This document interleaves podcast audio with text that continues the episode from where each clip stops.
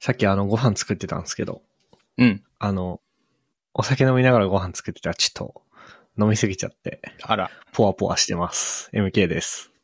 えー、徒歩30秒のところに自販機が新しくできて、夜中に喉乾いたな、ジュース飲みたいなって時に、ふらーっと買いに行ってメロンソーダ最近は飲んでます。ふっくんです。おー、しかもあれじゃん、なんか、これは、あー、一応その自販機自体のメーカーはあるんだけど、うん。あれだ、そのさ、なんて言うんだっけ。あの、マンションの名前がラベリングされてる自販機なんだね、これ。ね、そう、大道とか書いてくれてないね。うん。なんかあの、会社とかだとこういうのあんのよ。うん。例えば、昔僕がいた職場には、会社のロゴとかが入った真っピンクのはいはいはい。自販機があったりとかしてて。うん。で、あるのよ、そういう。そもそま、まず、その会社とかマンションの前とかに自販機を置いて、まあ、会社に置く自販機だったら、福利厚生でちょっと安くするとかだし、うん。まあ、マンションとかを、あの、に置くんだったら、あの、オーナーさんの小遣い稼ぎだしっていう感じで。うん。そういうのがあって、こういうオリジナル自販機みたいにするオプションもあるらしいんだけど、へえ。な、ちっちゃく朝日って入ってる。すごいね、これ。うんうんうん。あ、そうだね。だから朝日飲料のものが置いてあるってことなんだろうね。そでもダメじゃん。電子マネー使えないじゃん、これ。う。そうなんだよね。貯金、貯金箱から100円とか10円とか持って行って買ってる。えー、電子マネー使えないの嫌すぎて。いや、これで電子マネー使えたら最強すぎるでしょ。ね田舎で徒歩30秒のところに電子マネー使える自販機あったらもうそれちょっと壊れちゃう。直されちゃう。つ強すぎて。なんかさ、僕の会社さ、あの会社の執務スペース、その、オフィスビルがあって、で、まあなんだろうな。まあ当然ビル自体は会社のものではなくてさ、どっかの、うん。なんかわかんないけど、あの、でかい会社がビルを持っていて、で、テナントとして、まあ1階はうちの会社、2階は全然知らない会社とかって、うんあるじゃんある。で、まあだからトイレとかは、その、鍵のかかったエリアの外にあるじゃん。大体そういうのって。執務室の外に。そうねうん。で、その出入りをスイカでできるの。うちの会社。うん。入社時に自分のスイカ登録すると、あのーそのスイカで開けれるみたいな。うんで、僕 Apple Watch のスイカにしてて、うん。で、よくね、あの、あ iPhone のアプスイカって使ったことあるフック。 iPhone のスイカあるあるある。あれは、Apple Watch にも Suica を入れると、Suica ってその、なんつうの、Watch と iPhone で同じ Suica っていうのができなくて、うん。別の Suica 扱いになるの。だからあのアプリで、2枚の Suica を管理することになるんだけど、うん。まあ Apple Watch の Suica は僕、その鍵としてしか使ってないのね。うん。その改札は僕スマホの Suica で通ってて、うん。うん。で、何が言いたいかっていうと、Apple Watch の Suica にお金を入れてはいけないのさ。使わないから。うん。そうだね。そうだね。なのに間違えて僕1万円ぐらいアップルウォッチの正解にチャージしちゃって、あらあらあら。使わないのに。だから、うん。会社の自販機で、アップルウォッチで決済してる。うん。うん。うん。うん。もしううん。会社の自販機にスイカなかったら、もう終わりだよね。終わりだね。もうどうすることもできないもんね。確かに。2枚の管理大変そ間違えるんだよね。う。うん。よく。はい。えーってことは iPhone で Suica 使うときはさ、うん。あの、ウォレットアプリみの画面みたいな感じで選んで、認証解いて使ってるみたいなこといや、iPhone のスイカは、エクスプレスカードに設定してるから、はいはいはい。ロックされた状態で改札に当てれば、ちゃんと、その iPhone のスイカになる。あ、いいね。あ、で、も、あの、なん、なんて言えばいいんだろうな。iPhone のスイカアプリで管理するスイカが2枚になるっていうだけで、実際に使うのは iPhone では iPhone のスイカしか使えないし、Watch では Watch のスイカしか使えないみたいな感じ。あ、そういうことか。そうそう Suica アプリで2枚管理ってことか。はいはいはい。あ、そうそうそう。だから Apple Watch にはそういうインターフェースがないじゃん。スイカうのん残高を。まあ、残高見るぐらいはできると思うけど、その、うん。チャージをするみたいな。うん。そういう感じです。あの、なんかスイカって世界に1枚じゃないといけないんだって。へえ。その技術的な制約上。うん。要するにだから、クレジットカードの単、クレジットカードだったら別にうん。同じクレジットカードを iPhone と Apple Watch に同時に存在させることは余裕でできるんだけど、うん。まあ、スイカはそれがダメで、うーん。まあ、その技術的制約があることによって、あの、うん。改札のあの P がすごい早くできるみたいなうんうんうん。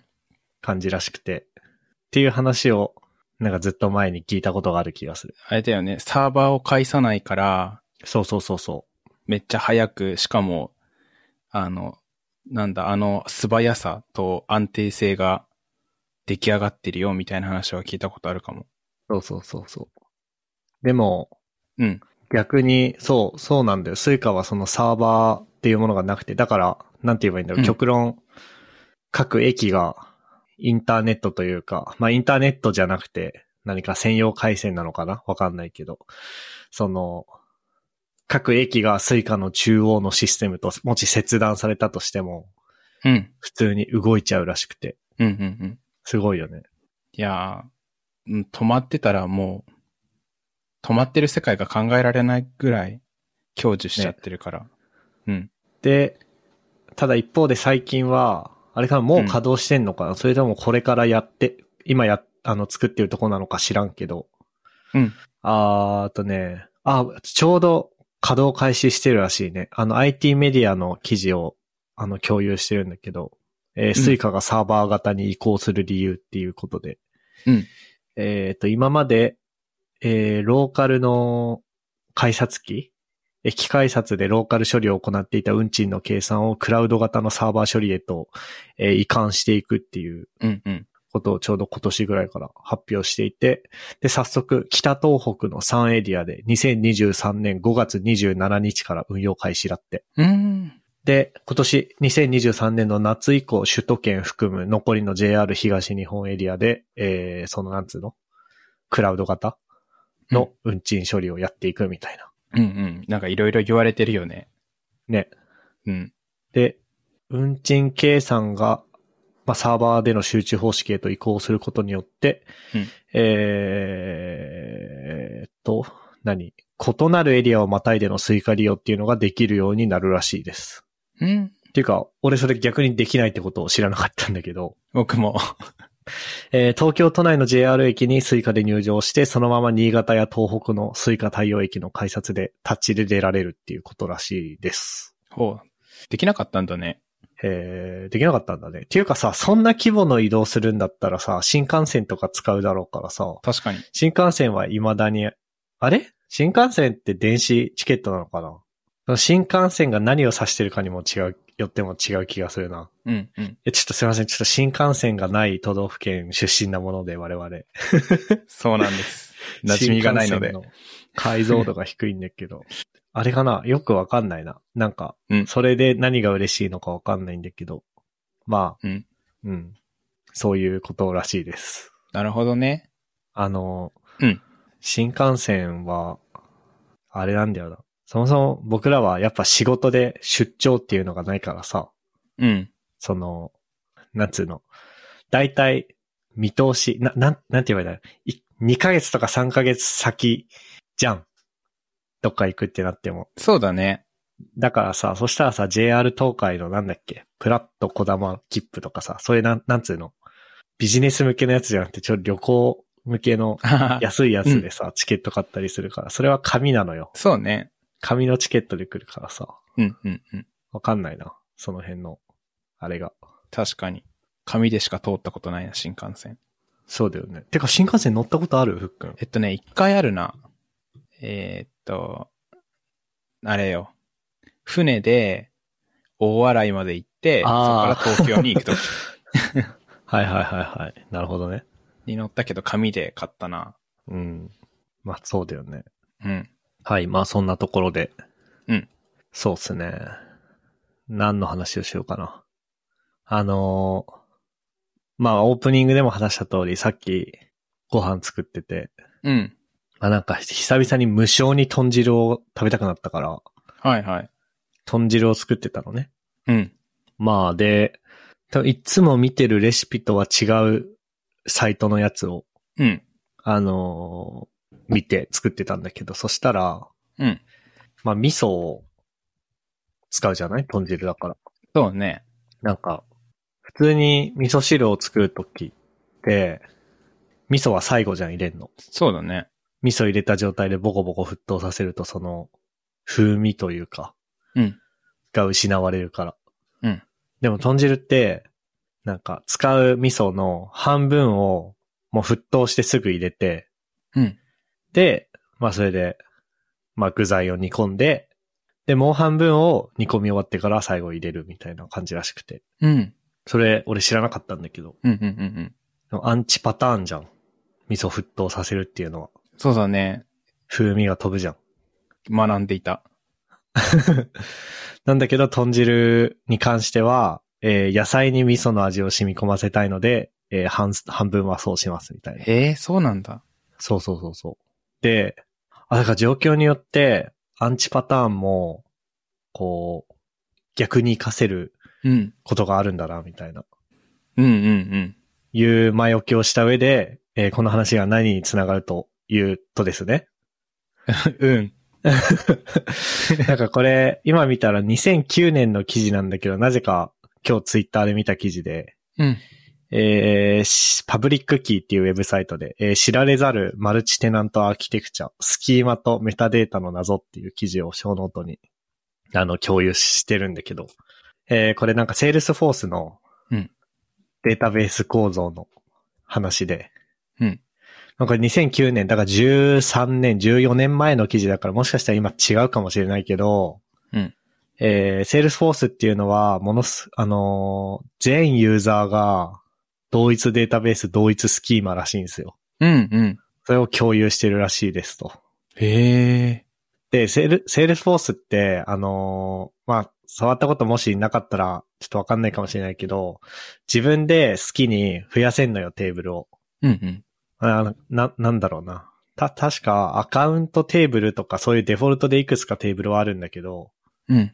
まあ、あの、た、例えば EC サイトをやってたらさ、商品テーブルとか、あるね。うん。あとは、なんか、求人情報を扱うサイトやってたら求人テーブルとか、うんまあ、セールスフォースっていうのは、マーケティング、オートメーションとか、そのなんつうの、営業さんが使うような SaaS なんだけど、うんその、どういう業界で使われるかによって必要なテーブルっていうのは会社ごと会社ごとで違うじゃん。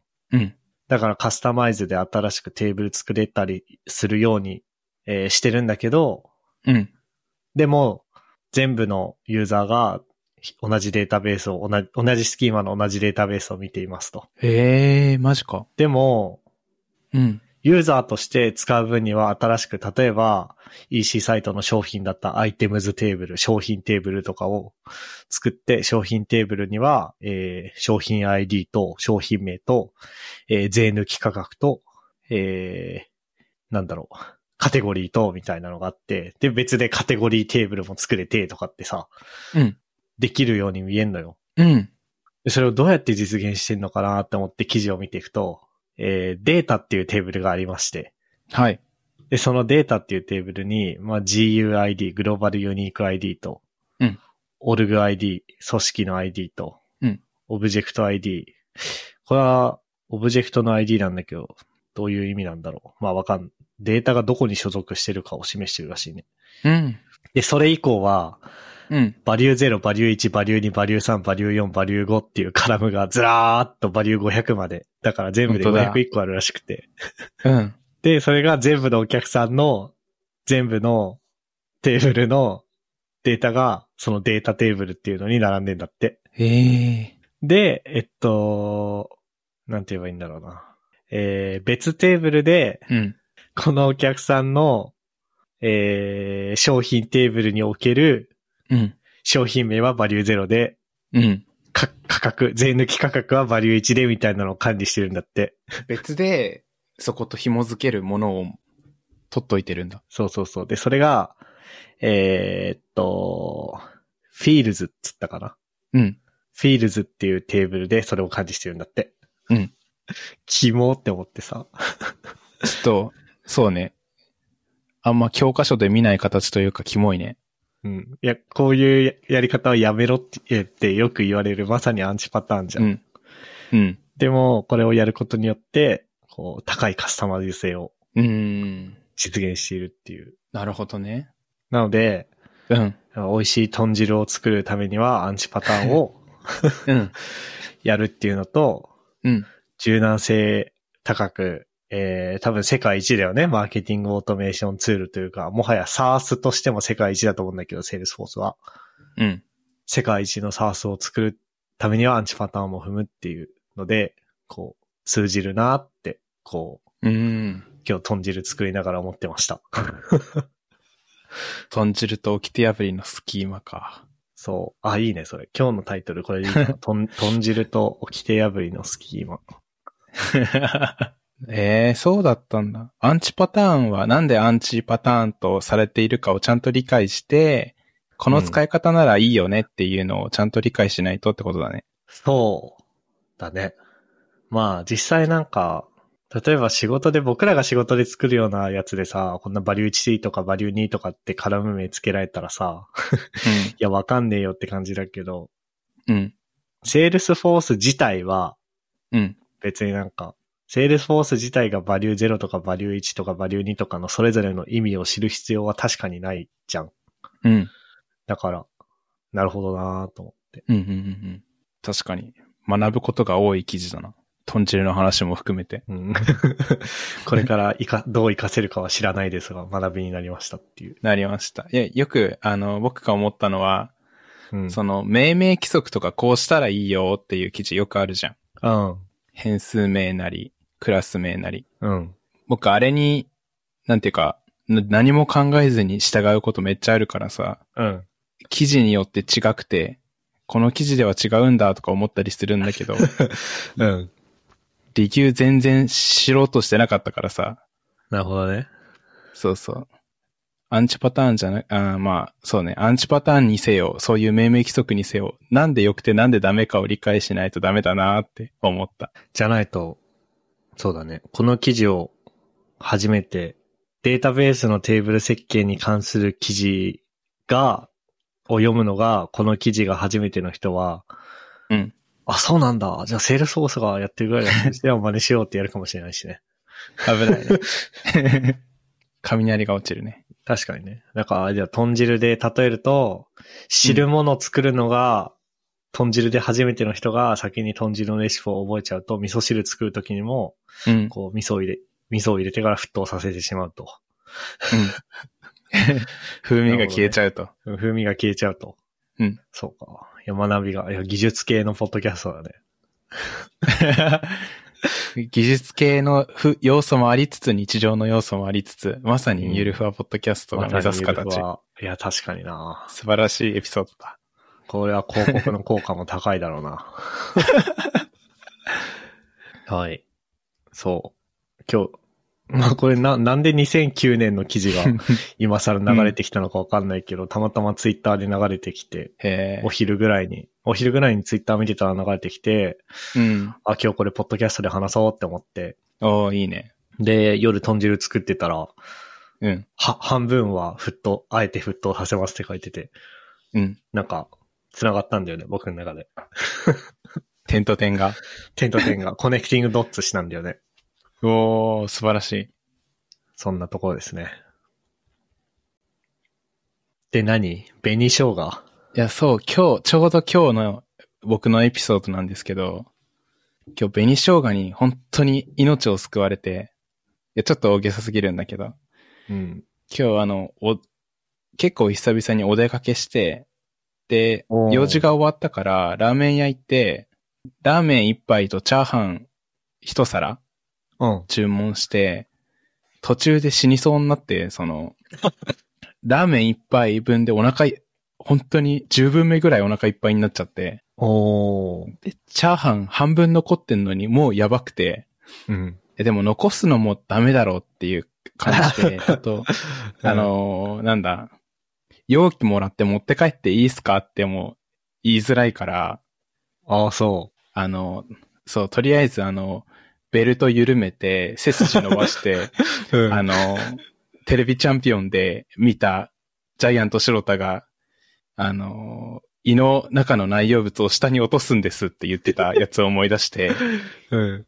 頑張って下に行けとか、あの、縦揺れしながら、あの、チャーハンを食べ、食べたんだけど、うん。本当に、あの、子供の頃紅生姜苦手だったんだよね。焼きそば、屋台の焼きそばとかさ、あの、お好み焼きとかにもちょっと端についてたりとかして、なんでついてんだろうってずーっと疑問だったんだけど、今日初めて意味を理解して、あの、チャーハンの味、味変とまではいかないけど、途中で紅生姜挟むことによって、すごい一回リセットしてスッキリして、チャーハン食べきることができて、うん。あ、だからチャーハンってあるんだって。チャーハンのい、あ、じゃあ、えっと、紅生姜ってだから入ってるんだっていう、その紅生姜の意義を初めて体感を、体感したというか、身に染みて感じた。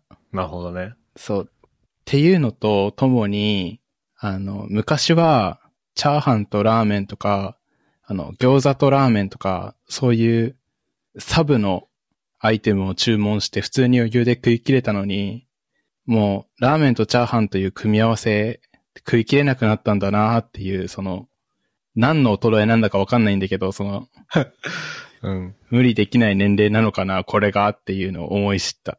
ああ。なるほどね。うん。高専の学食でさ、ラーメンチャーハンセットとかあったよね。あったね。あれ、学生の頃だったらペロッといけてたんだけどな。ねうん。いや、なんかさ、本当にお腹いっぱいでやばい時ってさ、え。うんすっごい冷静になんない一 回。あ、やばいみたいな。ふーみたいな。そうそうそうそうそう。で、で呼吸が深くなる。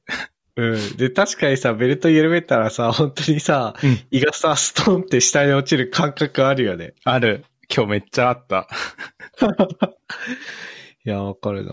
いや、なんか、ええー、そうなんだ。紅生姜ね。うん。ありがたかった、本当まあでも、なんかあんのかなそういうさ、よく、あの、科学的になんかあるのかね、その、よくケーキは別腹みたいな言葉があるんだけどさ、うん。あれも実はなんかこう、なんだろうな。ケーキを見ると脳が、ちょっとなんか瞬間的に急いで消化しろみたいな姿勢、指令を出して、うん。それでなんかこう、こう容量に余裕ができるみたいな、そう、確かそういうロジックだった気がするんだよ。科学的に。はいはいはい。そう、だから、なんかあるのかもね。そういう、紅生姜を食べることによって、うん。何かが刺激されて、こう、なんか、空きスペースができるみたいな。 うんうんうんうん。そういうのいいよね。昔からそういうものとされていることがさ、科学的にどんどん時代の発達によって調べることができるようになって、後から証明されていくのってなんか、すごい胸が熱くなる。ね。そう。紅生姜は何なんだろうな。なんか、感覚の話になるんだけど、あの、口の中が、あの、こってり、油油油みたいな感じだったのが、紅生姜食うと、ちょっと爽やか、酸味っていう感じだった。なるほどね。うん。そうか、紅生姜ね。この間、出社日に、会社のチームの人たちととんかつ屋さんに行ってさ、うん。なんか、別に大盛りとかにも何にもしてなくて、うん。あ、ご飯は大盛りにしたかなどうだったかなまあなんかでも大したあれじゃないのに、うん。すんげえお腹いっぱいになっちゃって途中で。へで、まあベルト緩めテクニッ クえ。なんとか押し込んだんだけど、 うん。その後、夜気持ち悪くなってうん。うん。大。変だった。だらん年かな。うん。たくさん食べれなくなったよね。うん。ねいや、そうなんだよ。なんか、最近お腹いっぱい食って、限界ちょっとでも超えると具合悪くなるんだよ ね。いや、そうだよね。うん。いや、ラーメンとかももう大盛りにしなくなったしな。うんうんまあでもいいよ、それで。だって僕ら大した運動してないじゃん。 まあ、してないふっくんは、うん。散歩はしてるけかもしれなどい。そう、散歩、その、なんつうの、健康文脈での運動ではあるけど、大盛り文脈での運動としては認められなくない散歩は。そうだね。あトントンになるとは思えない。そう。 うん。あ、それだな。いやーあのーそれと近い話で、うん。あの、新札幌にエニシアっていうエビ味噌ラーメンのお店があるんだけど、ほう。エニシア。そのエニシア。結構有名な気はしてて。エニシア町田にもあるわ。ええ同じなのかな知らんけど。え、絵がちょっとあの、あの、ル、ルの、ルの絵になってるいや、え、絵にしね、漢字。あ、緑緑じゃねえな。円。うん。で、エビはいはい元祖エビ味噌ラーメン、エビそばエビそばエニシアっていう。あ、じゃあ全然、多分僕が今町田とか言ってたやつは全く関係ねえわ。で、そこの、あの、プレミアム、あの、ポイントカードあるんだけど、うん、 1枚貯めるとプレミアム会員カードになるんだよね。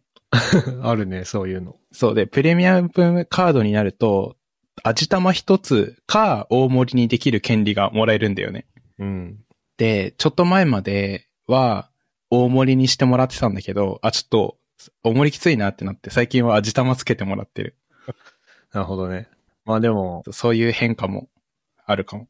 味玉の方がお得じゃないなんか大盛り、なんつ、なんて言えばいいんだろう。その、うん大盛りにすることと味玉だと、うん。うん。なん、なんて言えばいいんだろうな。原、原価でもないけど、 そう、原価、原価、原価。原価。原価的には確かに確かに。 味玉の方がお得な気がしない麺ちょっと増やすか、あそうそのう、そう具材一つ増やすかだもんね。うん。確かに確かに。見た目の豪華さも味玉の方が良さそね。う。うん。いやー、あれ、ポッドキャストで話したか忘れたけど、ラーメンで思い出したんだけど、うん。まあ、この間あの北海道帰った時にふっくんと一緒に行ったじゃない柴田屋に。うん。いった。やっぱ美味しかったよね。めちゃくちゃ美味しかった。味濃くて。ね。いや、正直ね、うん。横浜市の僕の家の近くにあるうん。家系ラーメンよりも、全然横浜1ミリも関係ない北海道千歳市の柴田屋の方が美味しかったんだよえー、そうなんだ。な。うん、まあ名誉のために僕ん家の近くのうん。ラーメン屋が何かっていう話はしない する必要も別にないと思うし。うん。けど、うん、柴田屋美味しかったよね。美味しかったし、店内もなんか、広く、思ったより広いというか、居心地よかった。ああ、そうだね。うん。うん。でもなんか、家系って言っても全然でも店によってなんか違うなって思った。その、うん。な、なんて言えばいいんだろうな。麺の太さと、うん。海苔があって、ほうれん草があってみたいな。うんのが同じフォーマットだけで、うん。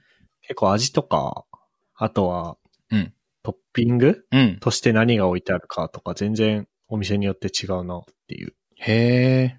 複数の家系行った人の意見だ、それは。そうだね。千歳の柴田屋しか近くにねえから、あれが、なんだ、初めて。親を見た、親そう親を 見た鳥のように、ひな鳥のように、あれを家系だと思って生きていくからさ、今後。そうだね。いや、ハードル高いよ、今後。いやー、でもあれ、シシチュエーションも良かったなと思ってて、うん。ドライブして、温泉入って、サウナ入って、すきっ腹で、ああ、そうだね。がっつり濃いものっていう、まあ、それはそうかもね。達成感とともに、うん、美味しかっサウた。サウナでいっぱい塩分というか、うん、出ただろうしね、汗で。うん、うん。確かにな。すげえ不健康だな、それだけ聞くと。確かにね。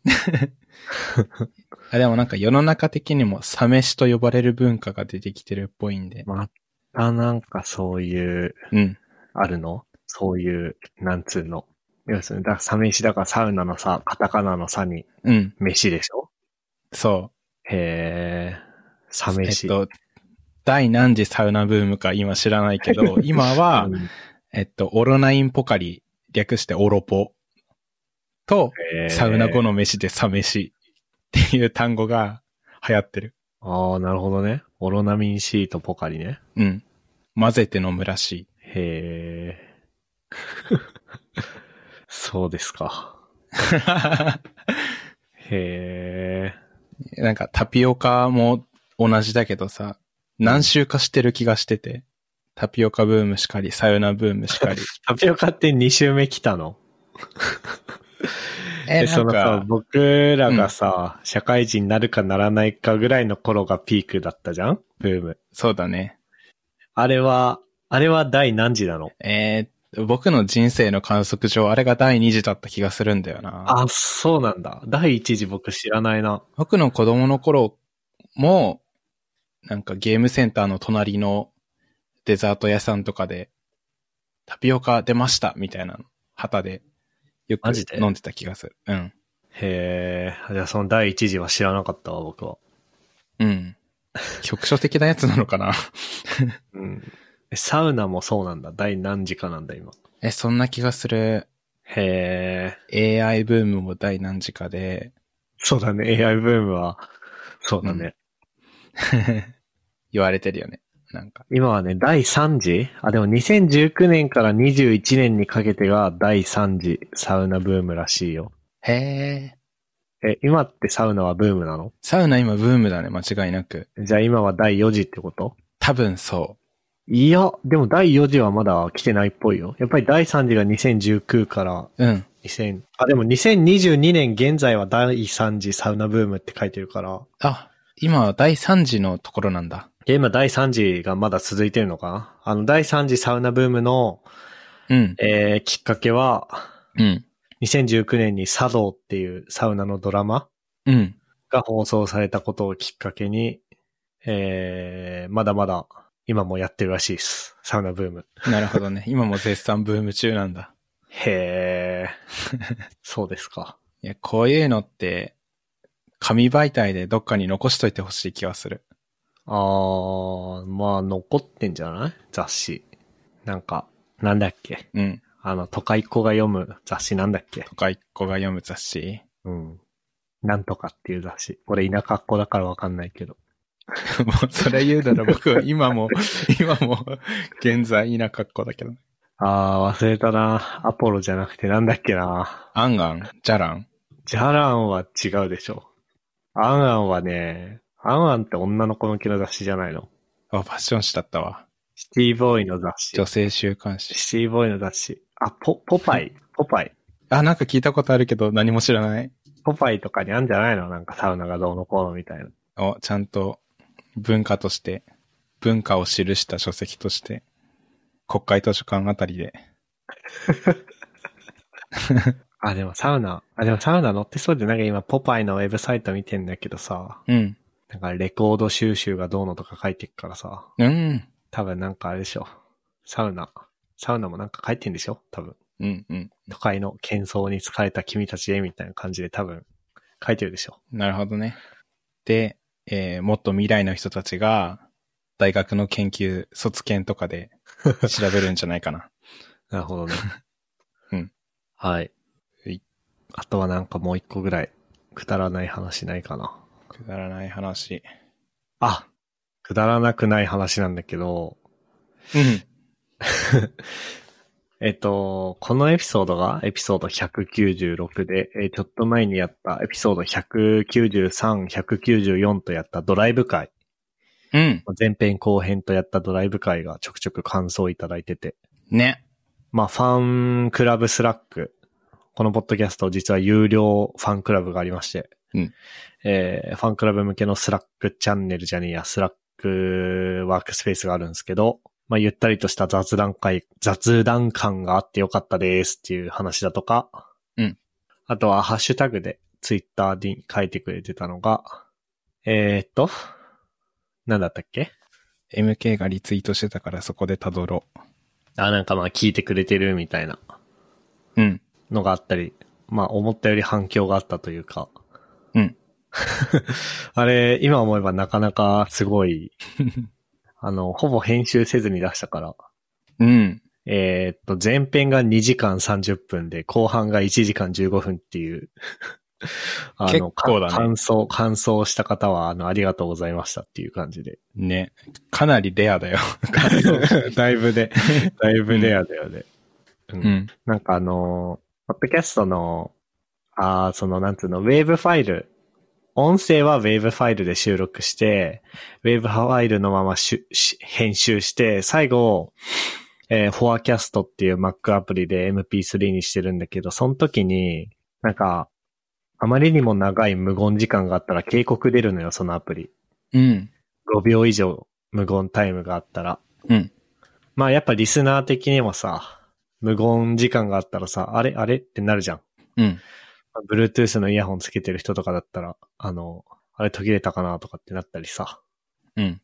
だから、警告が出るんだけど、傾向が出るし、通常のエピソードは、まあそもそもそういう無言時間が続かないように編集してるし、まあ万が一出たらもう編集やり直すみたいな。うん。あ、てかそこの部分切り詰めるとかってやってんだけど。うんドライブ会は本当に何も編集してないから。 なんか一番長い空白で14秒ぐらい空白があった瞬間とかあったみたいで。放送事故だ。でも、それをちゃんと聞いてくれてたっていうことだよね。ありがたいな。まあでもまたやりましょう。9月にまた帰るんで。ぜひぜひ。あといなや、んでもか、そんなに、あ、うん。うん。なんかそんなに話し続けられたんだなーってちょっと嬉しくなっちゃった。まあそうだよね。あの、一番長い空白がだから14秒とか15秒とかだから、それ以外はずっと喋ってたってことじゃないうん。すごいね。結こうすごい気がしてる。話すことがあるねっていう。ね。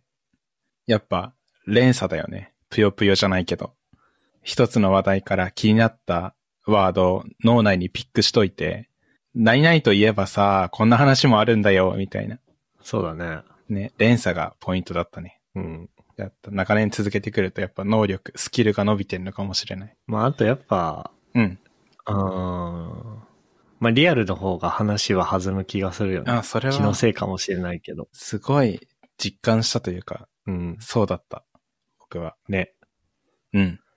そうだなあとなんか言おうとしたんだけど、なんだっけなあ、そうそうそうそう、あの、まあ、ドライブ会はもちろんまたやりたいんだけど、うん。まあ、コロナも明けたしっていうことで、まあ、そもそもドライブ会の前に、あの、会議室借りてゲスト会やったりとかうん。 したんだけど、なんかいろんなシチュエーションで収録したいなと思って。おー。いいなんか僕ね。の、僕の知り合いに YouTube で、なんか毎朝、マンションの屋上で10分ぐらい一人語りする様子を上げてる人とかいてさ、えーおもろ。すごいよね。毎週どころか毎日やってて。すすあごいね、雨の日も傘差しながらやってんのよ。すごっ。すごい。なんかそういう感じのやつとかさ、うん。でやりたいよね。なんか。そうだね。えー YouTube ってことは動画もつけてってことあ、いや、僕の知り合いが YouTube でやってるってだけで、別うに僕らはポッドキャスト音声だけでいいと思うけど、んうんうんなんか旅行したら旅行先でとか。うん。あ、最高、それ。ね。うん。はい。まあ、そんなとこっすかね。はい。はい。じゃあ、えーっと、今日はエピソード196かな。うん。はい。番組内で紹介した話題のリストだとか、リンクは、えーエピソード196なんで、えー、ゆるふわ .com スラッシュ196にあります。あと、えーさっきも紹介したんですけど、この番組、有料のサポータープログラム、ファンクラブみたいなものをやってまして、えー今は月額300円だったかなで、うんえーまあ、なんだろうな。この通常回を収録した後の、ちょっとした雑談。まあ、10分行ったり行かなかったりぐらいの雑談をアフターショーとして配信してたりだとか、あとは、ファンクラブ限定の、こう、スラックにご招待して、なんか、まあ僕らだとか、ファンクラブの方同士で絡んでいただいたりみたいなこともできるんで、うんえー興味あったらぜひ、えーっと、ウェブサイト、ゆるふわ .com の、まあパソコン版だと右側だし、スマホだと一番下に Become a Patron っていう、えー、オレンジ赤うんうん。のボタンがあるんで、そこからあの、慣れますんで、ぜひ、よろしくお願いします。はい。そんなわけで、MK とふっくんでした。ありがとうございました。ありがとうございました。 And now, a short commercial break. 現在エンジニアの採用にお困りではないですか候補者とのマッチ率を高めたい辞退率を下げたいという課題がある場合ポッドキャストの活用がおすすめです音声だからこそ伝えられる深い情報で候補者の興味関心を高めることができます株式会社ピトパでは企業の採用広報に役立つポッドキャスト作りをサポートしています気になる方はカタカナでピトパと検索し X またはホームページのお問い合わせよりご連絡ください。